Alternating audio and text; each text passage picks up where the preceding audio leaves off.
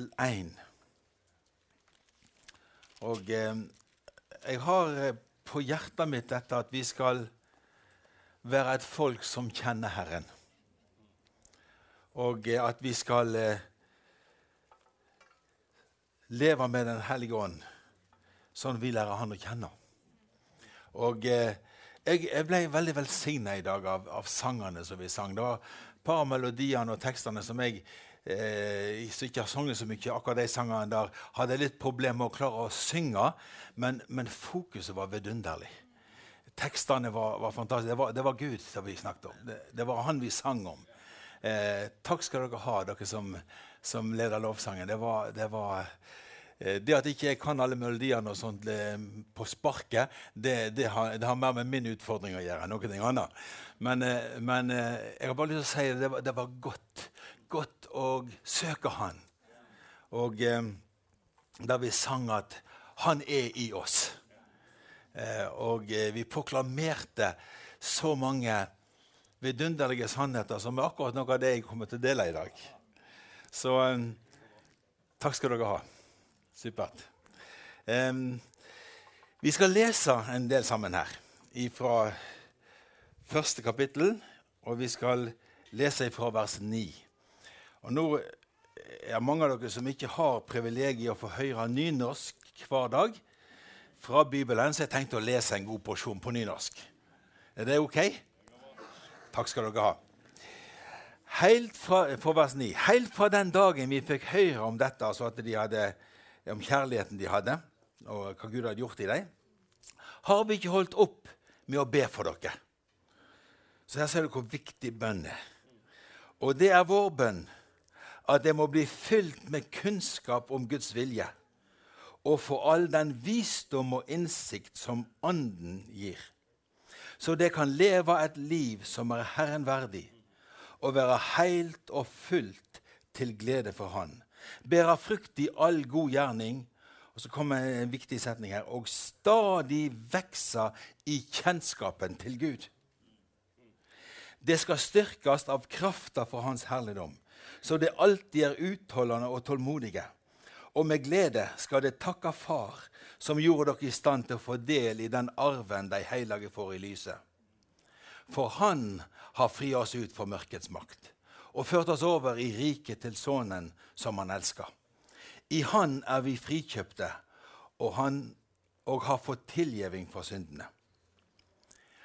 Han er bildet på den usynlige Gud, den førstefødte før alt det skapte. For i Han ble alt skapt, i himmelen og på jorda, det synlige og det usynlige, troner og herredømme, makter og åndskrefter. Ved Han og til Han er alt skapt. Han er før alt, og i Han ble alt, alt holdt sammen. Han er hodet for kroppen, som er menigheten. Han er opphavet, den førstefødte fra de døde, så han i ett og alt skal være den fremste. For i Han ville Gud la hele sin fylde bu, og ved Han ville Gud forsona alt med seg. Det som er i himmelen, og det som er på jorda, da han skapte fred ved hans blod på krossen. Det òg var en gang framande og fiende av Gud i sinn og tanke med de vonde gjerningene deres. Men nå har han forsonet dere med seg, da Kristus lei døden i sin kropp av kjøtt og blod. Heilage, uklanderlige og uten feil vil han stille dere fram for seg, så sant det blir stående i trua.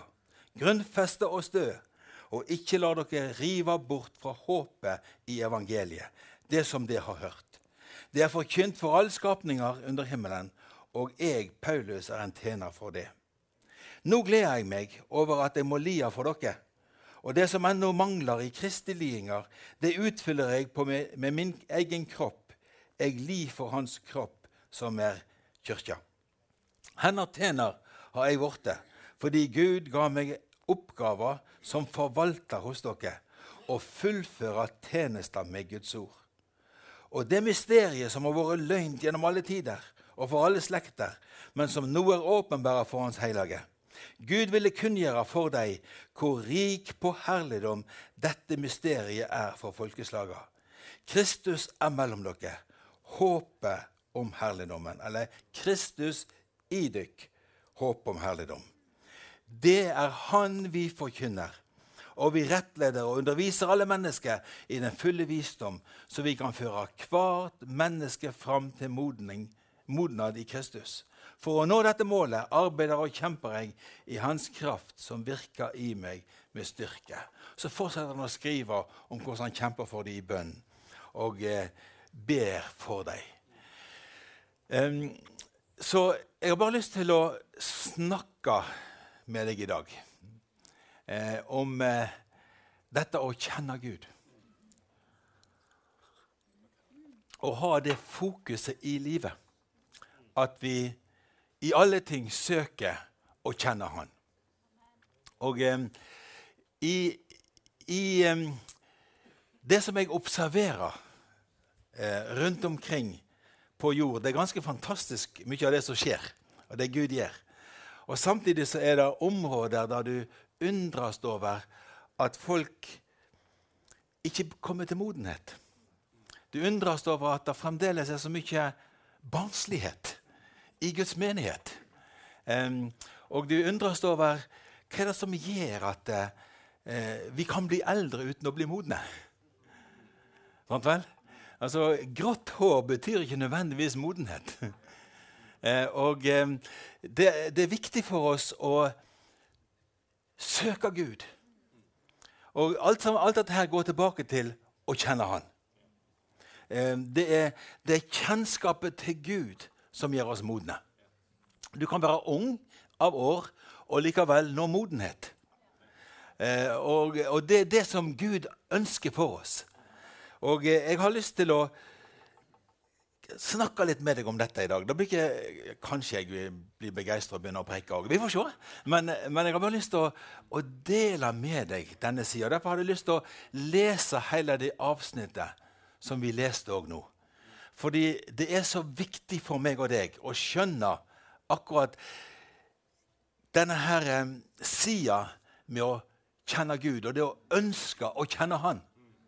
For det har veldig mye med min innstilling å gjøre. Og eh, Derfor var jeg så velsigna i, i møtet tidligere nå, når du understreker så mange ganger dette her, med å kjenne Han og, og vandre med Han, lytte til Den hellige ånd, lære å leve med Den hellige ånd i alle ting. Og eh, eh, det, det, er, det er en sånn hemmelighet. Det er et mysterium som er lett å få fatt i men som er umulig å begripe med det naturlige sinn. Eh, du kan forklare det til et barn, eller hvis du har et ydmykt hjerte, så er det enkelt å få fatt i det. Eh, den hellige ånd vil åpenbare det for deg. Men den menneskelige forstanden fatter det ikke. Det er, det er for djupt, det er for stort, det er for voldsomt for et vanlig menneskesinn å fatte. Men Den hellige ånd i ditt hjerte vil åpenbare det for deg. Sånn at du kan leve med Han i, denne, i dette fortrolige fellesskapet. Der du, der du eh, overvinner synd. Der du lever med Han i alle ting. Og eh, jeg, jeg, har lyst til å bare understreke sånn innledningsvis når han sier her at Gud vil kunngjøre for oss hvor rik på herligdom dette mysteriet er. Det er, det er nemlig et mysterium som, som, eh, som du kan kjenne. som jeg kan kjenne. Og dette mysteriet, det er Kristus i oss. Håp om herlighet. Og det er Kristus i deg som gjør at du lærer Gud å kjenne. Eh, du skjønner, All religion har bønn. All religion har lov og bud og regler. All religion har retningslinjer og, og ting å passe på. Men vi har ikke en religion. Vi har en levende person som ble en av oss. Gud sjøl ble en av oss. Han gikk til korset og ga sitt liv for oss. Han sto opp igjen og forena den menneskelige naturen med den guddommelige naturen. Og så gav han oss et nytt liv på innsida. Og så kommer den allmektige Gud, som skapte himmel og jord, og så tilbyr han deg sin sønn. Han tilbyr deg ikke religion. Han tilbyr deg ikke svaret på alle livets gåter. Han tilbyr deg ikke en filosofi, men han tilbyr deg Jesus Kristus. Og i Han vil du få alt. Vi sang denne sangen her bare Jesus. Hvordan var den? Eh, det var, det var iallfall og Min første tanke var i, alt som jeg møter, bare Jesus. Jeg vil bare ha Jesus. Så tenkte jeg Hæ, sikkert en del som lurer på akkurat det der. Og med, med en gang jeg hadde tenkt det, så tenkte jeg på Romerbrevet 832. Han som ikke sparte sin egen sønn, men gav han for oss alle. Hvordan kan han annet enn gi oss alle ting med han? Ikke sant vel? Så, så det, er han, det, er Jesus som er nøkkelen. Og det, det, er gjennom han at vi får alle ting. Og jeg er, jeg er så takknemlig fordi, for det sporet som vi som menighet er på akkurat nå. Det var, det var en velsignelse å komme inn her. Det var en velsignelse å prise Gud. Selv om jeg strever med melodiene og, og får alle ordene inn i melodiene. Det, men det er meg. Men, men, det var godt allikevel. Så av og til så bare slår jeg over i tunger og så bare priser jeg Gud. Og så passer jeg på å være i nærheten av Johans, vet du, for da føler jeg jeg får drahjelp òg. Takk skal du ha, Johans, for du er den du er. Jeg er så takknemlig til Gud. Eh, men, eh, men, du skjønner at det er, det er akkurat denne sida her med å la Den hellige ånd få vise oss Jesus. Han kom for å vise oss Jesus. Og ikke, ikke bli så opphengt i alt som skjer rundt omkring oss nå, at du glemmer det enkle faktumet at det er kjennskapen til Gud som er det viktigste. Og da, Det kjennskapet til Gud kommer fra det at du bruker tid med Han i ordet. Det kommer fra at du åpner hjertet ditt for Den hellige ånd og lar Han tale til deg. Men husk, Den hellige ånd bruker ordet. Marie Monsen, som vi alle har hørt om, som var på mange måter nøkkelen for eh, den vekkelsen som pågår fremdeles i Kina. Eller det er mer rett å si én av nøklene. Gud brukte flere.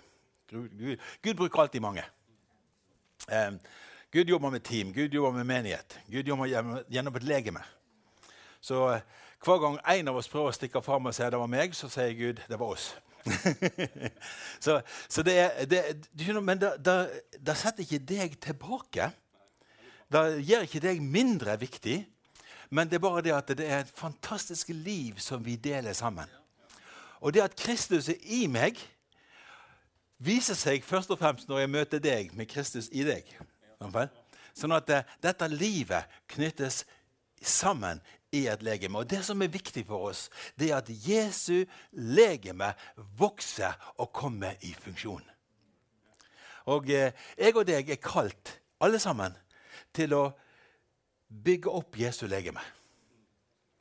Og eh, være med og styrke Jesu legeme. Og det, det, er så utrolig mange måter det skjer på. Det, det skjer ved at jeg er med og vasker toalettene her ute. Det, det, er en viktig del av det. Eh, det skjer ved at vi ser hverandre og bryr oss om hverandre. At, at, at menigheten er et samfunn Eh, der livet blir delt på en sånn måte at ensomhet ikke finner plass. Vi har et samfunn i dag der ensomhet er, er en stor utfordring. Men menigheten har svaret når vi begynner å leve dette livet sammen i Den hellige ånd. Og eh, eh, Kristus i deg, håp om herlighet. Eh, og han sier det er Han vi forkynner. Og vi rettleder hvert menneske i den fulle visdommen. Vi, skjønner, det, er, det er disse samtalene vi har sammen, som er så vidunderlige. Møtene er viktige. Pris av Gud er viktig. Høyre av Guds ord er viktig. Men disse samtalene som jeg og deg har Vet du hva jeg, jeg hadde I går så hadde jeg besøk av eh, Ute i huset vårt så hadde vi besøk av flere forskjellige Eh, de kom på løpende bånd. Men det, det, var en, en vidunderlig dag.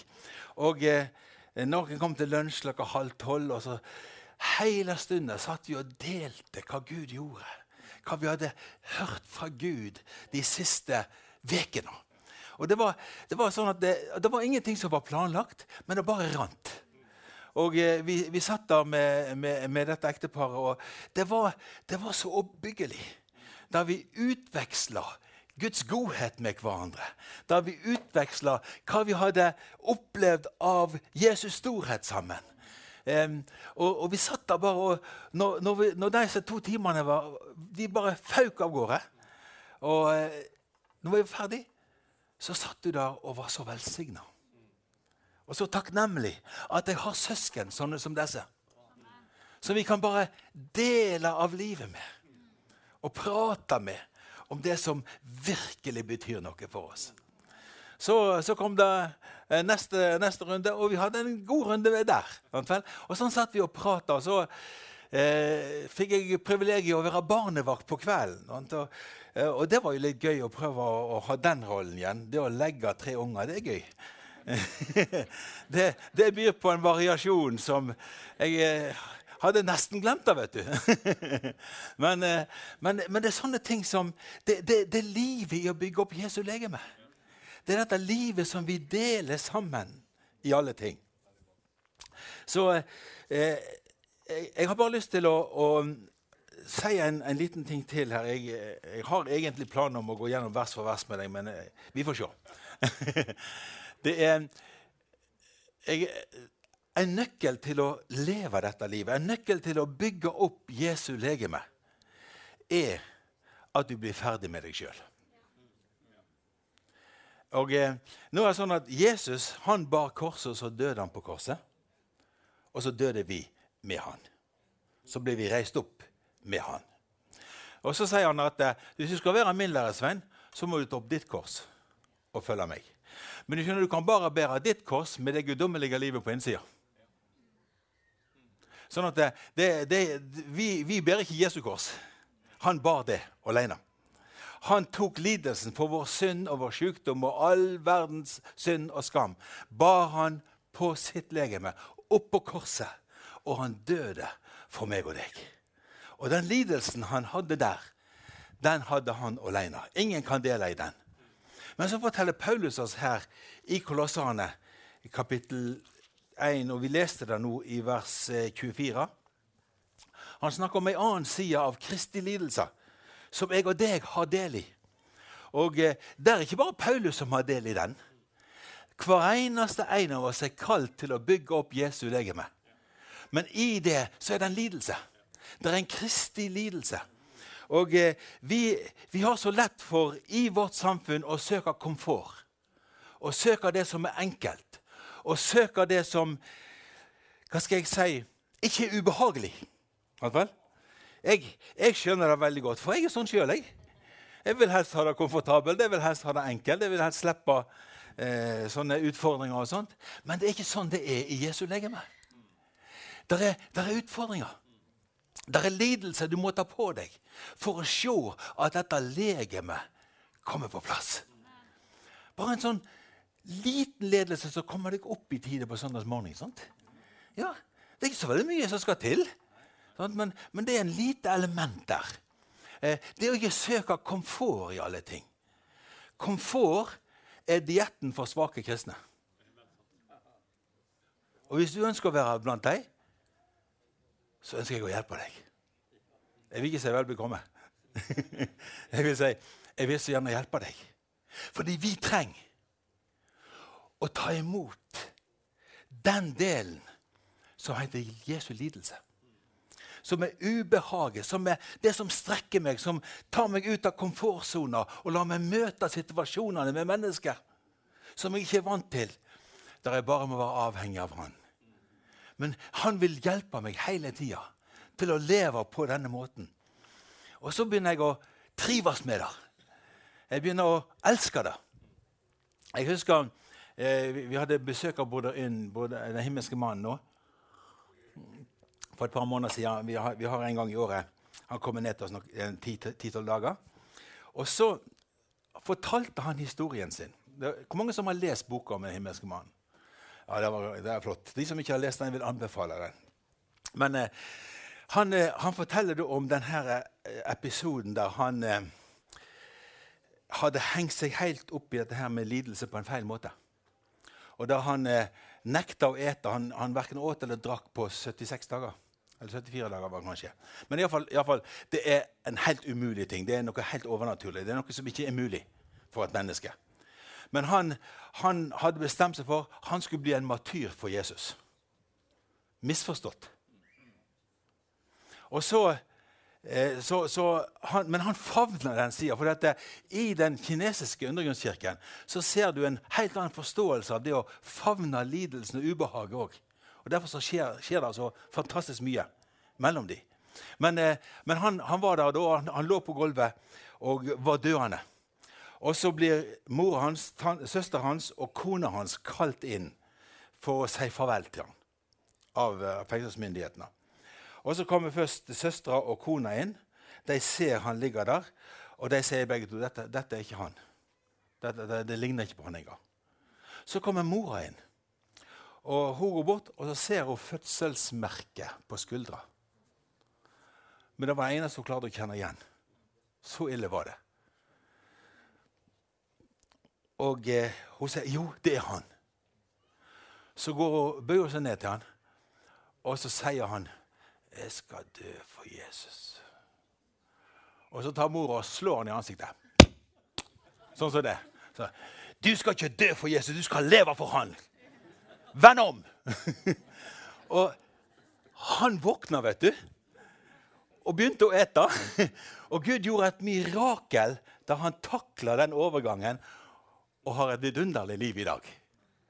Så, så altså, Du har eksempler på at du kan gå for langt i den, den retningen òg.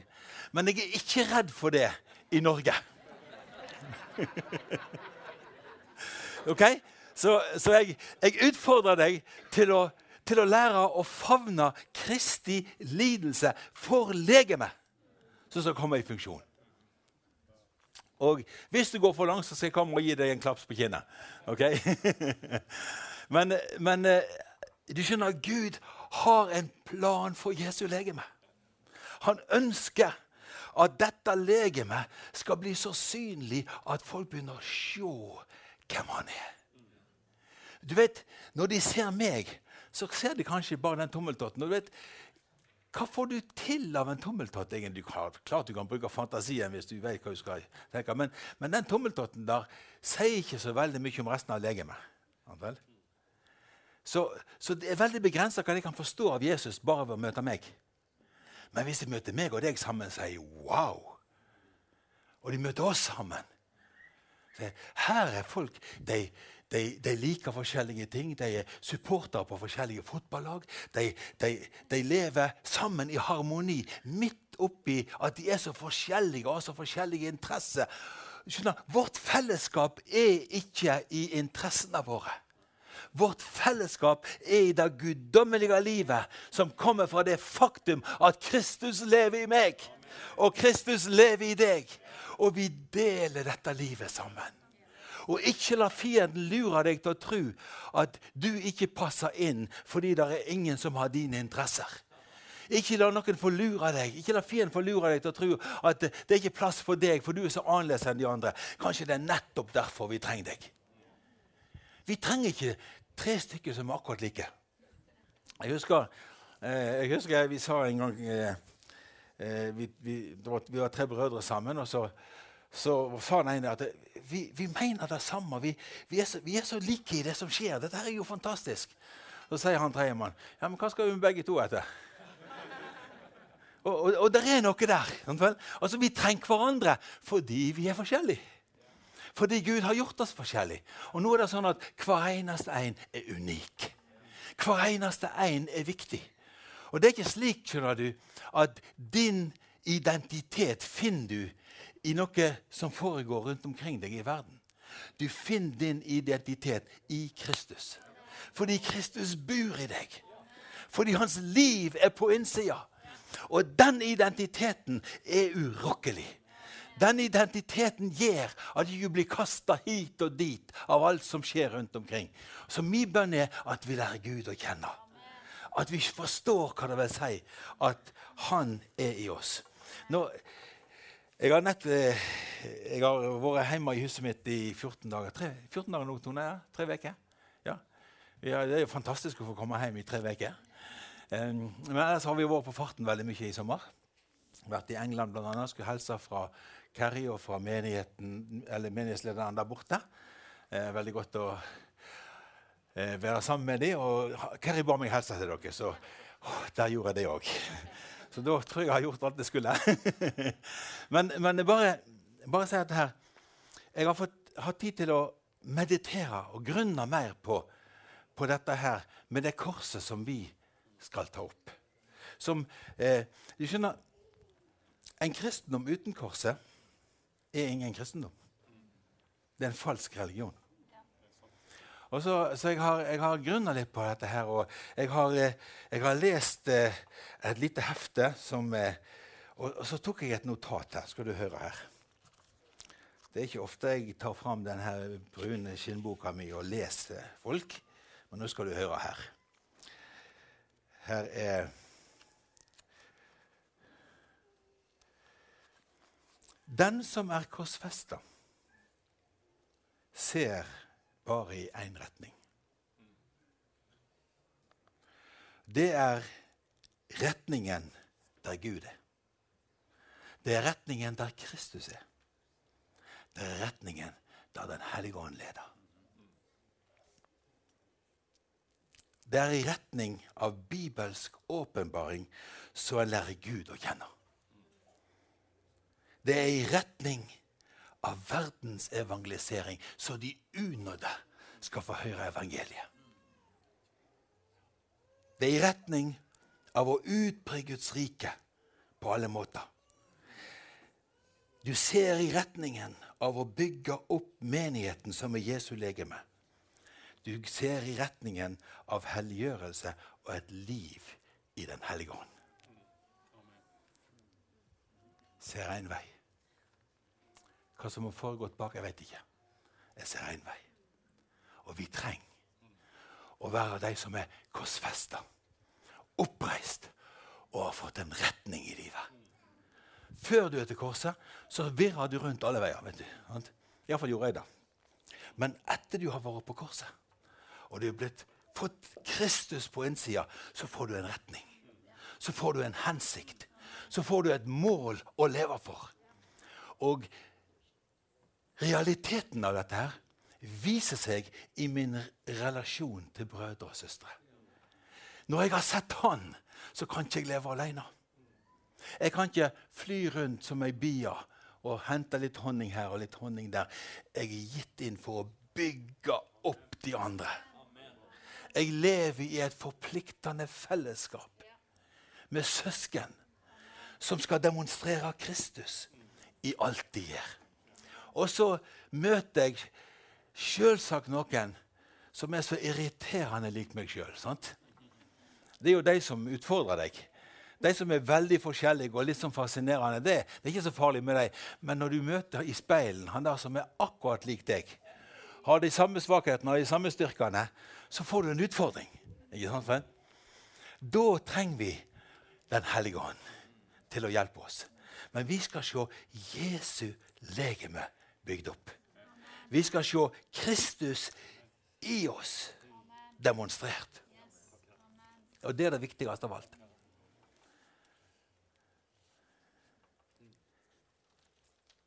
Kan jeg få lov å lese for deg en gang til, eller nevne for deg hvem han er som er i deg?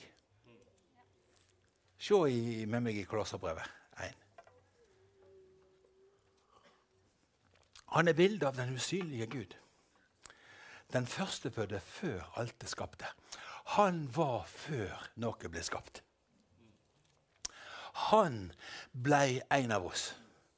Og har du, har du tenkt på det mirakelet som skjedde? når Jesus ble menneske. Her er den allmektige Gud. Han har skapt alt.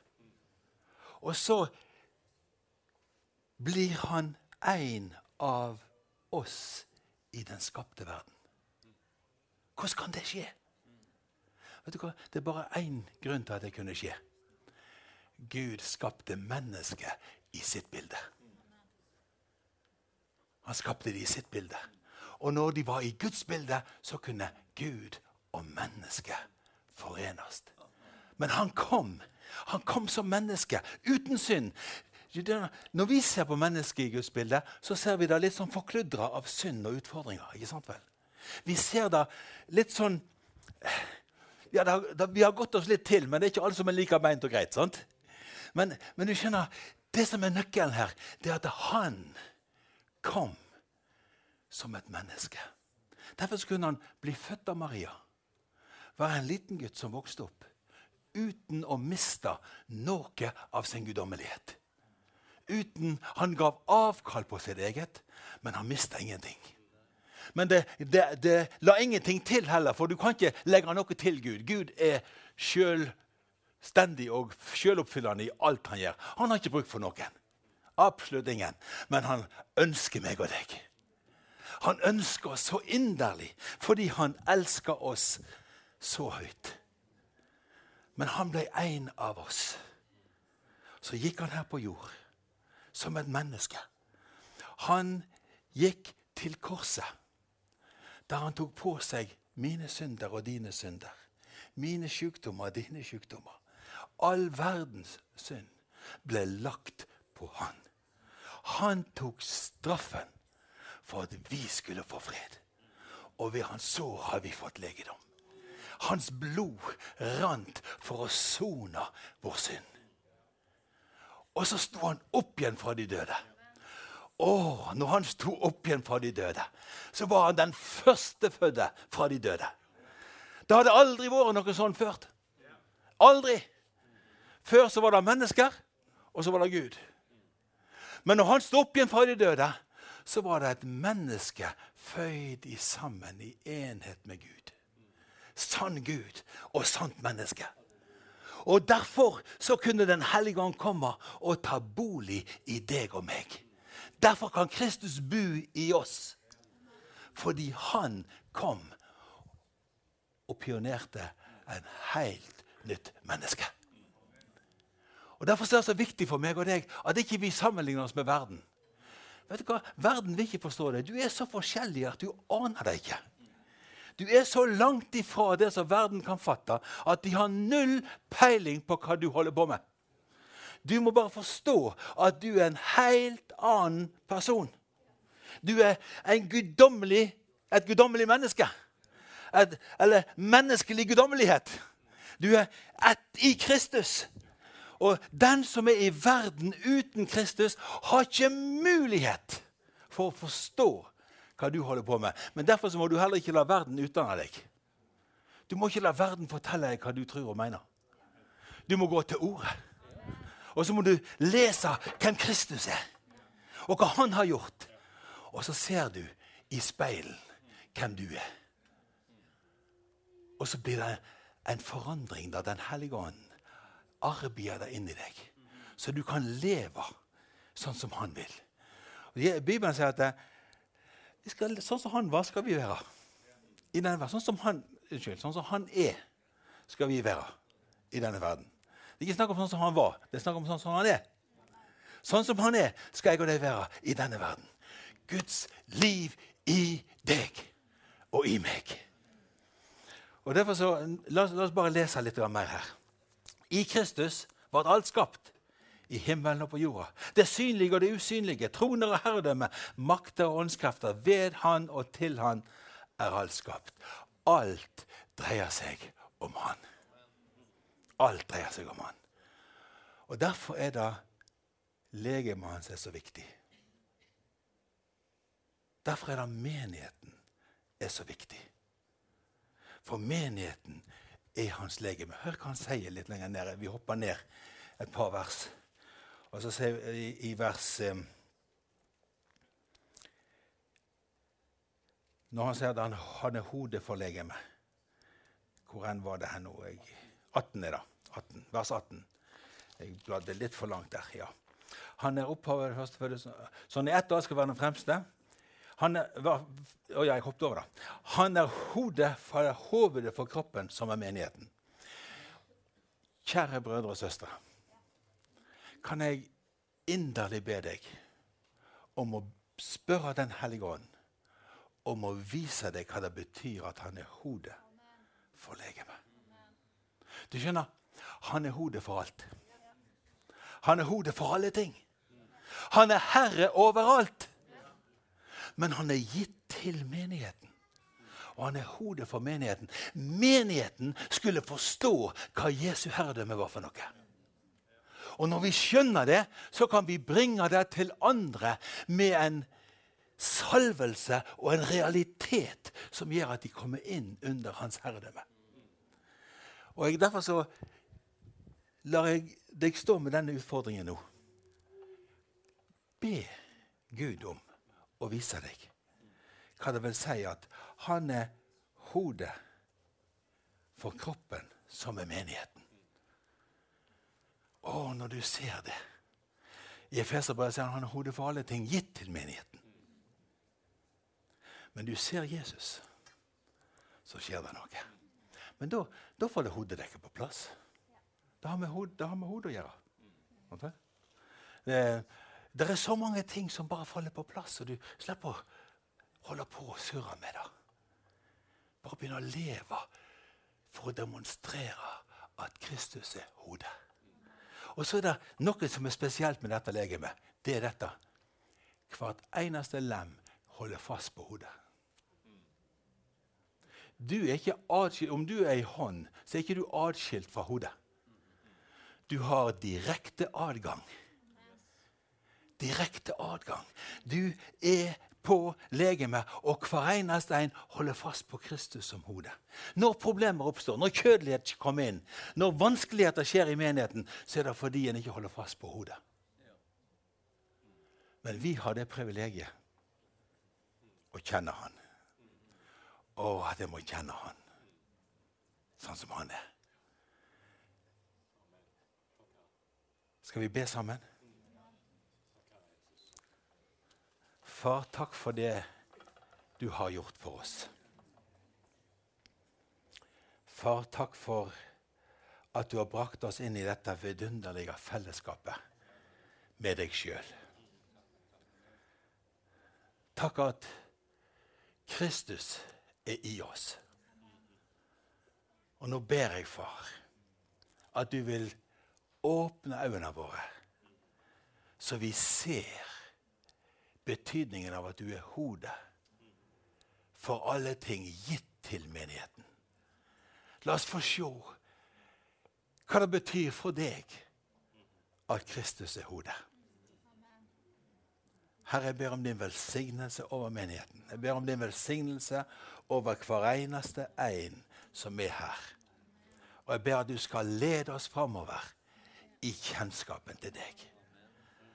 Herre, gjør oss sterke. Bring oss til modenhet og herliggjør navnet ditt. I Jesu navn. Amen. Jeg tror jeg skal stoppe der.